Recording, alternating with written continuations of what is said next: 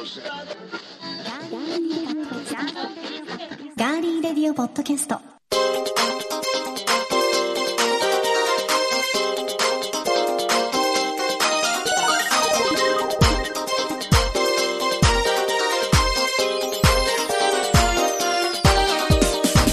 皆さんこんにちは。7月6日火曜日いかがお過ごしでしょうか？7月に入りましたね。暑い日が続いていますが今週も名古屋のスタジオからお送りしていきます。ガーリーレディオポッドキャストお相手は甲田沙織です。そして夏の男といえばこの方の登場です。ディレクターの足立です。よ夏の男ありがとうございます。よろしくお願いします。ちょっと日焼けをちょっとだけしてます。毎年もうちょっと夏の男っぽいんですけどねこの時期になってくると、夏のね、外のイベントっていうのが今あんまりないので。そうですね、はい去年一昨年はありましたか？去年、ええそうですね。今年はもうちょっとね、でも最近ちょっとね、外に出る機会が多いもんですからね、微妙にちょっと焼けつつあります。そうですよね。もとはい。もとが色が白いので、でちょっと締まってきたでしょ、はい。なんとなく全体的に。痩せてきましたね。うん。顔のほっぺの辺とか、大丈夫ですか？お腹の辺とか、大丈夫ですか？いい感じで落ちてますよ。大丈夫。私はね、いいんですよ。あ出た。村西さん。村西さんの役の山田孝之、はい。そうそう。山田孝之を真似する。大丈夫なんですよ、皆さん。私はね。出た。はいということで 夏の男。は、はい。はい、ありがとうございます。い、幸田さんもちょっと今日は、はい。あの色白な感じが度合いが増して、髪を黒くするとね、えー、ちょっと。髪をちょっと切って、うん。えー、いい感じですね。なんかあれですよね。はい、褒められたら褒め返す。あら。ということをモットーに今年はの夏を乗り切ろうと今思ってお年もあります。と半分ですからね、はい、頑張っていきましょう、はい、さあ先週ですね、はい。スターバックスの脱使い捨てプラスチックや廃棄物の削減に向けた取り組みご紹介しましたよね、はい、私さんも大好きなスターバックス、うん。現在日本上陸25周年を記念する第2弾企画としてそれぞれの地域のパートナーから出てきたアイディアをもとに商品化され地元の人々に向けて47の各都道府県でしか味わえない限定47地元フラペチーノ販売中ですよね。はい、私たちが住んでいる愛知県を含む東海3県どんな味かとさっとご紹介するとはい、愛知県が愛知デラウミアーあんこコーヒーフラペチーノ。岐阜県が八尾根抹茶コーヒージェリーフラペチーノ。三重県は伊勢茶シトラスヤにフラペチーノをそれぞれの県で飲むことができます。はい、どれも美味しそうですね、うんちなみに足立さんのご出身、静岡県はみかんシトラスダラーケフラペチーノ。これはダラーケでいいんですかね？まあだらけっていうのをちょっとこう、だなんとかだらっていう,、うんうんうん。あの方言というかねそれとかけてるんじゃないですかね。そういうことですね、はい。これはみかんとシトラスが合わさった爽やかな味プラス、ホイップクリームプラス抹茶パウダー？うんで富士山。上にこうちょっとねあのこんもりあのクリームが盛り上がっていてそこに抹茶がパラパラとなっていて、多分おお茶畑なんですかね静岡の、はいはいはいはい。牧之原とかね、はいはいはい。でそれでお茶じゃゃなくて富士山を表現してるらしいです、あなるほどね、はい。私が育った長崎は、うん。えカステラコーヒーやんクリームフラペチーノ。っていうことです。はい。あのねなんかエスプレッソを染み込ませたはい風味のカステラなのかな、なんかそういう味らしくて、うん。でそこにあのブラウンシュガーと蜂蜂蜜で。蜜であのカステラについてるザラメ？うん、あれをなんか表現してるらしいですよ。ザラメのついてないカステラなんてカステラじゃないと思ってますからね。それをカステラとは呼ばず、そう、はい、それをカステラとは言わず、うんうんそんなありましたね。ありましたね。いや本小説。小説小田さかんにあのえっ、とあれ去年ですかね、うん。その小説ちょっと話しずれちゃうなんですうんうんうんあの貸してくれたじゃないですか、うんうんうんうん。これ面白いよって、うん。つい最近ようやくねそうだ。ん、読愛とは呼ばずだ。そうそう、うんそれを愛とは呼ばず。はいはいはい、はい。思い出しましたね、はい。ということでございまして。この47地元フラペチーノについてはい。嵐さんからこんなメッセージいただきました、ありがとうございますこんにちは。あこんにちは。こんにちはですよ、ははい。いはい。スターバックスの47地元フラペチーノで愛知の画伯に選ばれた加藤芽衣さん。めっちゃ可愛いイラスト描くんですけどメインは花本奏者ドラム奏者なんですよといただきました、はいありがとうございます。はい。加藤芽衣さんなんですが、はい、3歳からクラシックピアノを始められて高校から吹奏楽部に入ってパーカッションを担当されていたそうです、はい、ドラムの音色や楽しさに魅了されて18歳から本格的にドラマーとして活動を開始されたアーティストで、ツイッターやインスタ、YouTube では現在の活動状況を見ることができます。はい。はい。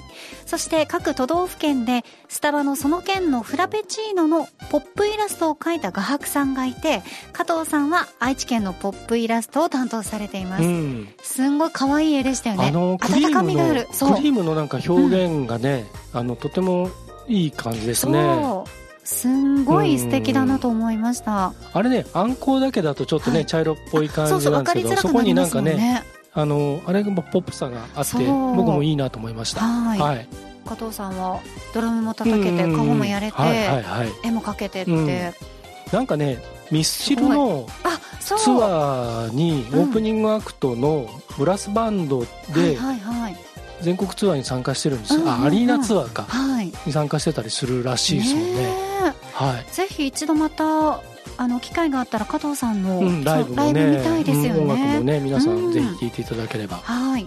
加藤さんいろいろ教えてくださいまして、はい、ありがとうございました。ありがとうございます。皆さんもぜひチェックしてみてください。はい。番組へのメッセージは今聞いてくださっていますガーリーレディオポッドキャストのページにメッセージフォームがあります。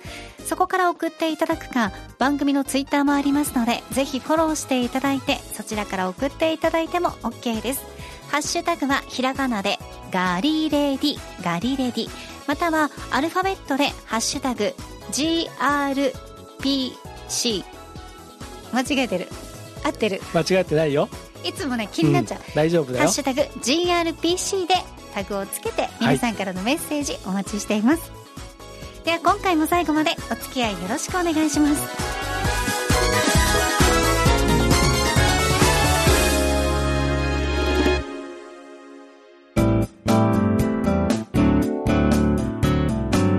名古屋のスタジオからお送りしていますガーリーレディオポッドキャスト。さてまだまだ続く梅雨の時期ですよね。近年の顕著な水害西日本豪雨や九州北部豪雨などはいずれも7月早々に発生しています。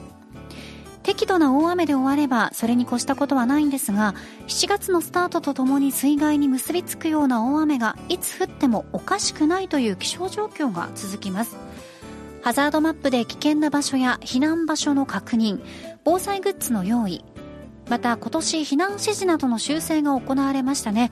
大雨警戒レベルの確認などを積極的に行って防災意識を高めておくことが必要です。足立さん、はい、この時期雨のニュースでよく耳にする言葉、はい、なんだか分かりますか？あのー、これ今日たまたま、まあ、収録している日の、ねえー、朝からのニュースで頻繁に、え出てきている言葉で、えー、線状降水帯。正解です。これが今日ね実は沖縄の方に出てるんですよね、はい、そうなんです。はい。この線状降水帯について紹介したいんですが、はい、線状に見える雨雲には動きの速いものと停滞するものがあります、はい、そのうち同じ場所に停滞するものが大きな災害に結びつく集中豪雨を発生させこれが線状降水帯と呼ばれます、うん。線状降水帯は激しい雨を降らせる積乱雲が連続して発生しこれが線状に伸びその規模というのが幅 20km から 50km 長さが 50km からなんと 200km に及び時には同じ場所で激しい雨を3時間以上も降らせ続けることがありまさにその場所にいる人にとっては経験したことのない大雨となります。はい。気象庁の気象情報などを通じて頻繁に使われるようになりました線状降水帯。その発生要因は少し複雑なんだそうですねなのでメカニズムそのものを理解するには少し時間がかかるかもしれないんですが、はい、ただこの言葉線状降水帯を覚えていただけると大きな災害を引き起こす恐れがあるものとして理解をしておけばこの言葉を耳にした時に備えに結びつけることもできると思います。なるほど。気象庁では先月17日から顕著な大雨に関する気象情報の運用を開始同じ場所に強い雨が降り続き豪雨災害の一因となる線状降水帯を確認した際災害発生の危険度が急激に高まっていますなどと呼びかけますので警報注意報と一緒に気象庁のホームページなどもチェックしましょう。はい。あのこの災害発生の危険度が急激に高まっていますっていうのとともに、うんはい、顕著な大雨に関する気象情報という文言が、ニュースのあの上のところに、ね、出てはい、出てましたね。今朝、うん、沖縄方面に対してね。うん、本当に先月から運用されたばっかりですからね。そうですね、でそのね一箇所に本当に長い時間にわたってとんでもない量の雨が降り続くってかつてはねそんなことってあんまりなかったですよね。本当に最近ね頻繁に起きてますし僕らの暮らしているところでもあの先週とか先々週とかなかなかね名古屋もすごい雨の時ありましたしね長い時間ね、えー、やっぱりそのいろいろなことがね気象的にというか地球規模で変わってきてるんだなというのはもうあのなんていうのかな。これが現実なんだなって感じがちょっとしますね。恐ろしい部分とかね、ね、だからいかに情報を早く掴んで、避難するっていうことが大事になってきますよね。そうですね、うん、あの新海誠監督の「天気の子」が本当にリアルな世の中に感じてしまうというかね。うん、なんだかね、うん、怖いですけどやっぱり災害や天災に関してはどうしようもないものがありますので、うん。はい、なるべく分かっているものに対して対策をしていくというのが大事になってきますね。うん、あの今あの今年のあのこのえーと、時期の時期のっていうかあの朝ドラがね、うん、朝の連続テレビ小説が「おかえりモネ」が気象予報士を目指す、はい、あの女性の話で、えーとなんていうかな。300年前にあった例えば江戸時代とかにあったいろんな危機、あのなんていうかその災害とかがその木の年輪にが記憶しているっていう話でそれをこう調べて調べさせてほしいみたいなエピソードがあって、その時にこれが分かれば300年後の予測もできるかもしれないみたいな話をしていてでそのえっ、ー、となんだ未来を予測していくことができる職業っていうかそれを人々の暮らしとか仕事にその役に立ててもらうためのものだって、うん、だからそのちょっと昔僕ら子供の頃ってただ天気予報当たり外れだけぐらいのことしか思ってませんでしたけどやっぱりそういう話とかをこう見たり聞いたり現実に今世の中がこうなってきているとものすごく大切なお仕事なんだなというのは改めて思いました。ありがたいですよね。本当に。雨雲レーダーとかねあれだってね、知ってると知ってないのとでは違うしね。結構的確にね当たったりしますよね。分かるしね。うん。皆さんも情報を活用しつつ、はい、まあ、今日ご紹介しました線状降水帯、はい、覚えていただきたいと思います。はい。新しい戦隊の名前ではないので。そりゃそうでしょうそりゃそうでしょう。線状降水帯、はい、やーって言っても、はい、す。んごい迷惑じゃん、うん、やーってきてバーって。レッド降水帯。やだレッド降水帯も嫌で全然違いますよ本当に、ね。いいですか、はい、もう一回ちゃんと言ってください。はい。なな名前は何でした？今日覚えなきゃいけない名前。はい。線状降水帯。正解です、はい、ではここで一曲お送りしましょう、えー、スローモタームメロディッシュケンジのコラボレーション。2005年リリースのコンビネーションアルバム、ヒドゥンソウル2から作品に参加したアーティストを代表して、今ご紹介しましたこの4組がコラボした1曲お送りしましょう。Vibe with me.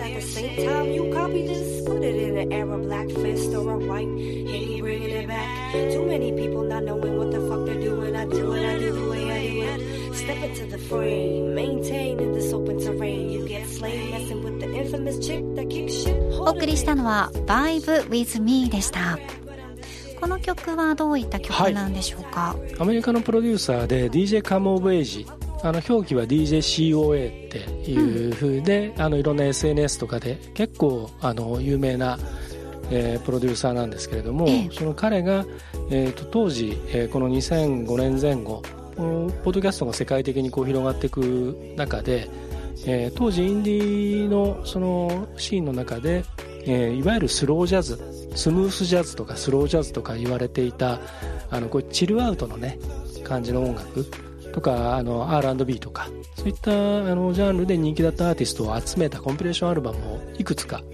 プロデュースしていてその中の一つがこの「Hidden Soul 2」というアルバムなんですがでそれをですね、えー、と彼はあのアップルの方で僕がそのポッドキャストをやってる時になんか見つけてくれてこれを日本でも紹介してくれないかっていうことでコンタクトしてくれてアルバムとかデータとかいっぱい送ってきてくれてで僕も大変気に入ったので,、えーで紹介していてそこから、まああのまあ、友人関係というかができていってで彼がその、えーさえー制作した作品に僕はちょっと演奏で参加したりとかあと僕が作った、えー楽曲「Voices United」っていうものの作品にも逆に、えー参加してくれたりまた他のアーティストを声かけて、えー集めてくれたりというようなそういうあのいいリレーションシップでしている DJ カモベージが紹介してくれた作品です。はい。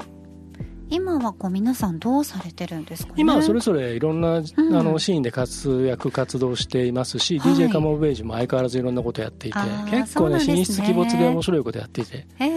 あのオバマ大統領が、まあ、あの黒人としての大統領をね就任した直後なんかっていうのはその演説をそのいわゆるなんていうのかなあのマッシュアップした、はいはいはい。あの作品をね、うん。えーじゃんじゃん出してたりとかへえ面白いことやってました。はい。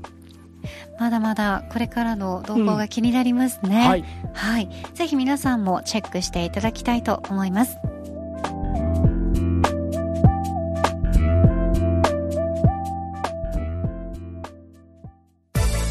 続いては今回の気になるニュース。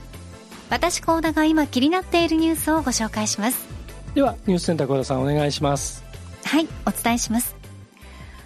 沖縄県石垣市の屋良部半島大崎海域の沖合で、JTB 沖縄がマリンレジャー事業の拠点として、巨大な人工の浮島の設置を計画していることが分かりました。JTB によりますと、観光用の人工浮島が設置されるのは国内で初めてだということです。以上ニュースをお伝えしました。ありがとうございました。それでは続きまして浮島って浮くの？のコーナーです。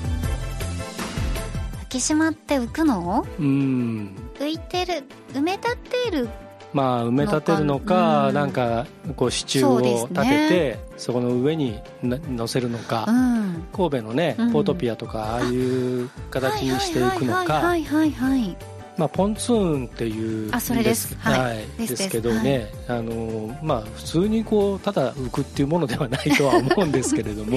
はいうんなるほどね。うん。うん。さあこの計画をめぐっては、はい。海面利用の権利を持つ八重山漁協が先月の通常総会で計画を賛成多数で了承。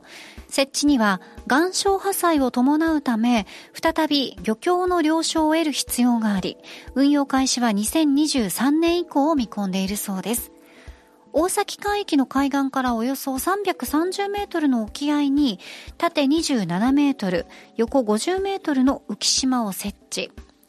ここを拠点に半径500メートルの範囲内でシュノーケルやダイビングをしたり、グラスボートを係留したりする予定だそうですよ。で海中展望室やまた飲食などのサービスも提供し、更衣室やシャワー室、ロッカーも備えるそうです。うん先月行われました漁協の総会には、はい JTB 沖縄の担当者も出席し、日本で最初の事業として注目されている、八重山観光の大きな武器となるよう一生懸命努力すると説明し、皆さんの理解を求めました。はい採決では出席した組合員32人の大半が賛成。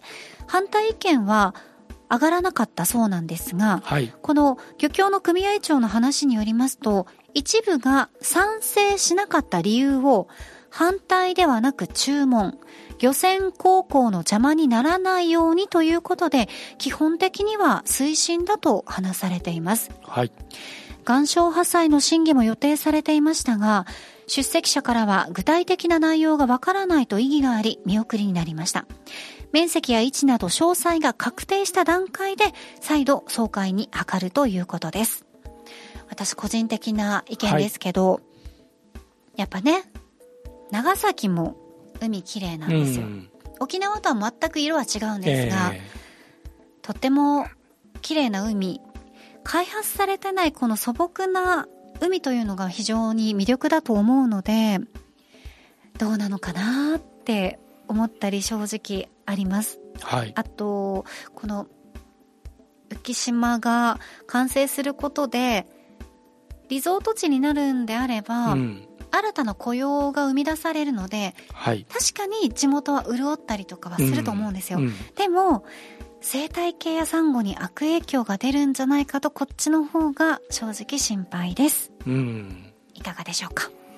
あのまあこういったねあの観光開発とか、うん。あのあと企業のいわゆる招致や誘致やまあ最たるものがちょっとこれ一緒に並べてしまってちょっと誤解を与えるといけないんでそういう意味じゃないということをちょっと前置きをした上でですけども例えば原子力発電所のね招致とかそれとまあ同じようにそのいわゆる利権というものとかねそれから雇用の創出だとか、まあ、開発によって得られるその、まあ、いろんなその地元に還元だとか、まあ、もっと言っちゃえば助成金的なものとかねそういったいろんなことが絡んで複雑になっているのでうーんまあその第三者の我々がそのそれに対していいか悪いかっていうのを簡単に言えないところはあるということは僕も理解はできるんですがはい。ただその、うん、結局うんそのプラスマイナスゼロに絶対なるんですねこういう開発っていうのは。だから何かをプラスすれば何かがマイナスになるわけで何かがプラスして元からあったものも残すっていうのはもう不可能なんですよね。うん。だからそれが変な話それをどっちを取るかみたいな地元がっていう判断になっていくじゃないですか、だから経済が回る方を取るのかうんそれともねうん。生態系を守る、うん、自然を守る方を取るのか。そうですね。だからその一部って言っても結構大きいですもんね、この話、はもう画だと。沖縄の基地問題とかねそういったものにも当然、えーリンクしてくる話ですけれども、うん。うんまあ、僕がそのだから偉そうにそのそれはいいとか悪いとかっていうものではないんですけれどもあのやっぱりうんなんていうのかなあの顕著に現現れてるのはその反対の声は上がってないという、まあ、それはもちろん反対してる人はいると思うんですよ実際は。うん。うん、一般の生活者の人とか、あのーね、何かを守っている方々っていうのは当然反対している方もいらっしゃるとは思うんですけど要するに表面的にはもう反対はないといううん。体で賛成しなかったっていうことになってますからね、うんはい。でえーまあ、ですからもうそのこれ自体はもう進んでいく話としてよっぽど何かそのあの、まあ、これはちょっと不謹慎な言い方ですけどそこに自然のものすごい災害がもし今後発生すればあの中止になることもあるかもしれませんけれども、まあ、これはもう進んでいく体の話ですよね。うんうんで海外の例えばその、うんまあ、分かりやすい例えとして、まあ、サイパンとかグアムとかああいったあの、ね、日本人にも馴染みのある観光の南の島だって、まあ、どんどん開発され尽くしちゃってであのこれもまたちょっと例えがあれなんですけど 地方に大きなその全国展開の大きなショッピングモールができたと。で一時期的にはそこが大変潤ってもう毎日のように毎週末のようにたくさんの人がそこに詰めかけて朝から晩までそこで過ごすでなんかあの地方も豊かになったなみたいなで東京いながらにして東京と同じファッションが手に入るとかそういうことがあってもでも何かのきっかけでそれが破綻したりとか撤退したっていうともともとあったものを全部潰しちゃった上でその新しくできたものもいなくなる。っていうことが地方都市で実際起きてるじゃないですか。だからそうならないことを祈るのみですね、うん。僕の意見としては。ねえ、はいまあどうなるか気になりますが私は本当さっき言ったみたいに、うん。海の綺麗なとこで育っているので、はい。どうしてもその素朴なうん。自然の良さを壊してまでうん。って思うところが正直ありますね。はい、そうですね、うん。あの目的は違うんですけど僕が生まれ育った静岡県浜松市中田島砂丘という大きな砂丘があって日本三大砂丘の。一つと言われてます、あれがもう多分おそらく幸田さんが知ってる景色とは今違います全く違いますえっとね、10うん最後に行ったのが11年前のうん7月ぐらいだったと思でしょ、います。はいだ。から震災の前じゃないですかはい。あれ以降ですから津波対策であのいわゆる。大きなその堤防を作ってしまったんですねあそこは足立さん、駿河湾、うん向こうは駿河湾ですっけ、うん駿河湾っていうのはもっと東の方ですね。御前崎から向こうですね。あそこに見えるのは。遠州灘ですね。遠州灘か。両端のあの、いえっと、伊良湖のところからずっとつながっているはいはいはいはい海なんですけれども、うんあのもう、結構風強かったですもん。あのー本当に、えー砂丘の規模がものすごく小さくなってしまってうん。その工事によってね、えーでもう景観はもう全く、あの違います。この10年で。へえ。びっくりしますよ、ちょっと、うんでそれが行きたいなと思ってたんですよ、うんまた。要するにその何か観光開発とかそういった何か施設開発ではなくて災害防災というあの大義でもって作られたものですから全然目的は違うんですけど、でもそれを作ったことによってもう浜松あの中田島砂丘はかつての中田島砂丘の姿はもう全く残ってないです。はい、全くっていうとちょっと大げさですけど風紋、ね、名物の風紋とかもまだ見れますがそれはもう本当に小さくなってますしあの、うん、ちょっとなんかこう言葉にならないようなものが僕は見た時はありましたね。そう、だから地元だと余計それがあるんですよね。だからその長崎もそうでしょうしそのここのね沖縄のこのリゾート開発にしても、うん、華やかになって便利になったとしてもそのねそういった教習とかいろんな新象風景とかっていうのはもうなくなっていくっていうことですね。そうですね、やっぱり帰った時に昔は貝掘りとかができたところとかが埋め立てられてました、うん。はい。ね。え、まあ、やはり安全に道路道をね、通れるようにとかそっちが大事になってくるのもわからないことはないんですけどね、うんはい。ということで今回の気になるニュース。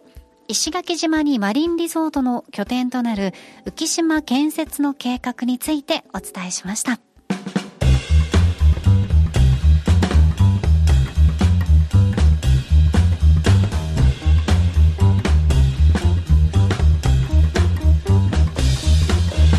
ではこここで今週のミクストラン25についてご紹介します。はい。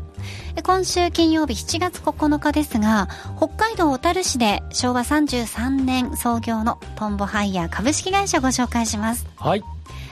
本当に、いろいろとお話を伺っていく中で、はい。トンボハイヤー株式会社としてのお話、プラス、もう一つあって、はい。そして、え私、高田沙織がい爆上がり、はい。激上がりしたはい。話題がありますので、えぜひ皆さん、はい。これはね、聞き逃せないですよ。聞き逃せないですよ。なぜ、高田がいきなり上がったか。はい。インタビューの最中にもう素に戻ってうん。もうすごい上り詰めていったというですね。そうですね。こんなことあるんだ、はい。こんなこと、え、すごい奇跡みたい、ええ。とか言ってましたからね、はい。はいやっぱり縁があるんですねって言ってましたからね。うんそうです、ははい。いそのあたりとあとその、えー、とこのトンボハイヤーさんがどこの会社かというのをヒントに皆さんぜひ7月9日金曜日ははい。エクストラ25絶対お聞き逃しのないように。ここで分かった人はすごいと思いますよ。うん。今今言いましたからね、そう、予告で北海道小樽市のトンボハイヤー株式会社。そうです。そこで高田が爆上がり事件。うんうん。もう分かったでしょう皆さん勘のいい人はすぐ分かったと思います熱心な幸田沙織ファンならお気づきだと思いますこれで分かんなかったらあなたモグリですよ出た。言い方、言い方。これでね分かんなかったらねあなた本当モグリですよ村西監督ですかこれちょっと来週いっぱい、来週はい、聞かせてお話しましょういただきたいと思いますということで7月9日 YK ホールディングスプレゼンツガーリーレディオポッドキャストミクスサラン25ぜひお聞きください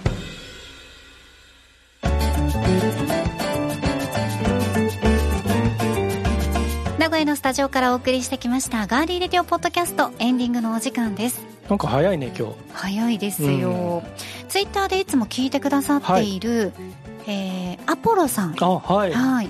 毎週、番組のハッシュタグ、ひらがなでガリレディ、これをつけて、紹介ツイートをしてくださってるんですよ。えーはいありがとうございます。ありがとうございますいっぱいこう、あの、聞いてくださってるかねすご中に。いポッドキャストたくさん聞いてらっしゃいますよねそう、すごいですね。はなので、うん。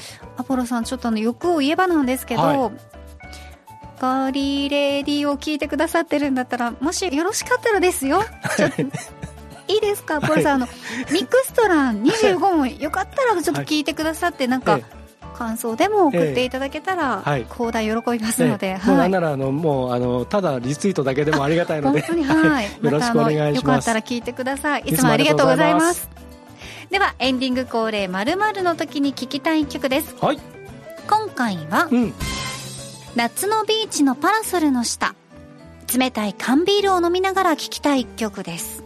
いいですねこの季節まあいけるいけないはちょっとこのご時世なんでねあるかと思いますけれどもビール飲みたい。ビール飲みたいね、うん、めっちゃビール飲みたい。今飲みたいにも暑いから。うん暑い今日暑いんですよ本皆さんそう。もう、毎日ノースリーブみたいなの着てますもん、私。はい、いいね。と思いますいいと思います。何がいいかわかりませんが。うんはいはい。でじゃあは、、えー、と今週は、えー、沙織殿先行でございます、はい。じゃあ行きますよ夏のビーチのパラソルの下冷たい缶ビールを飲みながら聴きたいおすすめの一曲先行幸田沙織ラブリーサマーちゃん、私の好きなもの。です。いいね ラブリーサマーちゃはいんの好きなものがたくさん出てくるんです。辻入りの抹茶とかね。はいカニ雑炊あ、そう、串カツとかね。うん湯葉とかね。いてそう。はいいっぱい出てくるんですが、シンガーソングライターで、本名の今泉愛香さんというのでも活動はされています。あえっと、そうなんだね、インスタはう、ん今泉ってなってたと思います。はい。なので、ぜひ、皆さん、このラブリーサマーちゃん、うんチェックしていただきたいと思います。はいかわいい。うんもう声ねこういう声の人好きなんですよ。なるほどね そうなんです。はい、じゃあ行きましょう。夏のビーチのパラソルの下、冷たい缶ビールを飲みながら聴きたい一曲。高校、足立、つよち。悲しい暗いダイヤモンド。瞳とい。てってれー。はーい。つよちさんの、つよちが選びつよちがましたよ。選びました。瞳といが好きなんですよ割と。はい。ああいう女性好きですよね。うん瞳といみたいな。うん、私が今まで知ってる感じの方だと、やっぱああいうなんかこあう、スッとした。うん。横顔がちょっと綺麗めだけど表を向くと可愛いも綺麗も混じってるみたいな人好きですよね、はい、ロングよりは、うん。めちゃくちゃロングよりはセミロングからうん。ショートバショートめの方が好きですよね、うん。どっちかというと。もう髪の長い女性と付き合ったの一人ぐらいかな。あそっか。うん、いわゆるロングヘアっていうかね。うん、なんかそんなイメージないですもん、うん。いつも短い人、あそう？うん、どんだけ知ってんだ。モテモテなんか はい。好意を持たれる人も短かったりしますよね,、まあまあそうですね。バーバーって言いました今まあまあまあまあって言いました。